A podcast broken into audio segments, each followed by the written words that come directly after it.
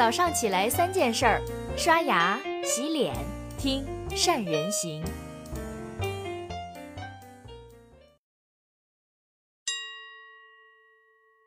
大家好，我是胡宝介。如果你是一个创业者，正在为卖货发愁，或者说你是一个新媒体人，正在为流量苦恼，问你一个问题：现在有一个绝对能够引爆流量的免费机会摆在你的面前，但是呢，实现手法并不光彩，甚至可能会对别人、对社会产生不良影响，那你还会采用这个手段吗？有人会毫不犹豫说 no， 像这样的人有原则、有底线，江湖上我们敬他是条汉子，但现实中总有人经不起诱惑。比如说这两天被人严重吐槽的前阿里女高管，为了推销自己的面膜产品，在情人节那天发了篇推文，叫那个从阿里离职的漂亮女高管从来不过情人节。要说从技术的角度，先不看内容，就这标题连续几个吸睛的热词，阿里、漂亮女高管、情人节、否定词，一出场就把初始的流量稳住了，标题可以打九十五分。再看内容，虽然文笔一般，但很懂得新媒体的套路，文章使用了煽情讲故事的手法，讲述自己曲折的创业经历。两年前的今天，她是阿里巴巴的年薪数百万、期权超千万的女高管，并配上一张具有杀伤力的照片，那就是紧贴马云和老外的职场工作照片，以及与其他名人的合影。这些光彩照人的照片犹如定海神针，证明了自己的身份。然后话锋一转，虽然成了有钱人和时尚丽人，但为此透支了身体，比如皮肤变得如何糟糕，从而对人生的意义陷入迷茫。于是呢，去法国学习寻找答案。果然在巴黎的各个时尚场所，此处继续晒名人合影，终于找到了自己的人生追求，那就是让周围的人和世界变得更美。铺垫至此，他的创业项目面膜作为解决方案隆重登场，然后后半节都是他一路艰辛的做面膜的创业经历。平心而论，虽然煽情煽得比较幼稚，字里行间更是矫情，但是对小白级用户来说，这种讲述有志青年曲折奋斗故事的文章还是很有市场的。作为一篇营销软文来说，八十分还是有的。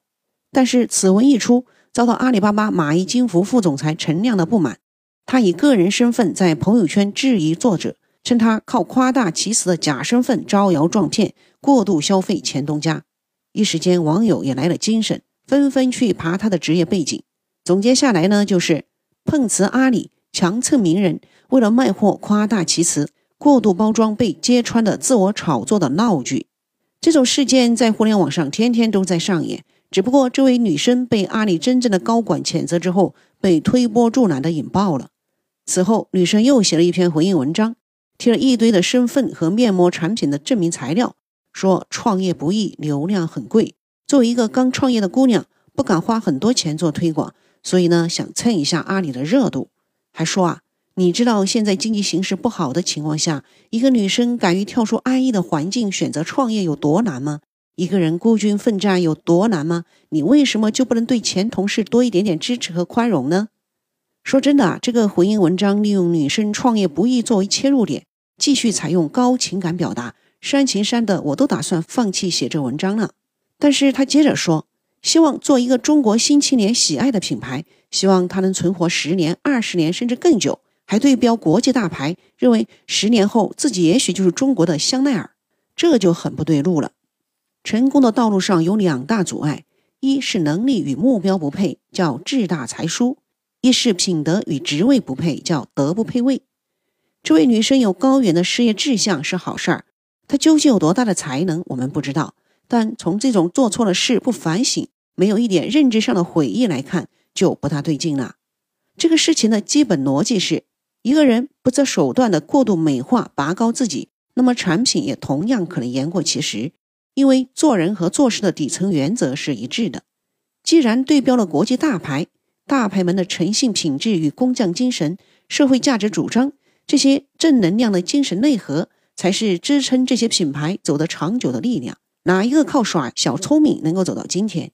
互联网虽然乱象纷纷，但今天的市场总体一定是越来越往规范走。也就是说，主流社会会给那些坚持走正道、讲规矩的创业者更多的机会。创业并非一定要去采用那些灰色甚至欺骗的手法才能让自己快速上道。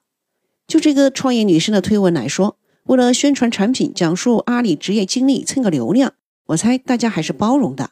但是行为要有原则，不要去碰脑洞家的底线。比如换个角度，不需要强蹭老大，也不要责怪前公司工作辛苦毁了自己的健康和生活，而是用感恩的心态回顾阿里的成长经历，让今天的自己能力更强，活得更精彩，目标更远大，有了立志做好品牌的决心和信心。这种正能量的文章，谁说就不能火了？关键还很容易获得主流社会的认同，对你的产品也顺带产生好感。说不定啊，马老师还亲自给你点个赞，这还得了？面膜呢都得卖断货了。走正路就可以成功，并且这也是持久赚钱的办法，你认同吗？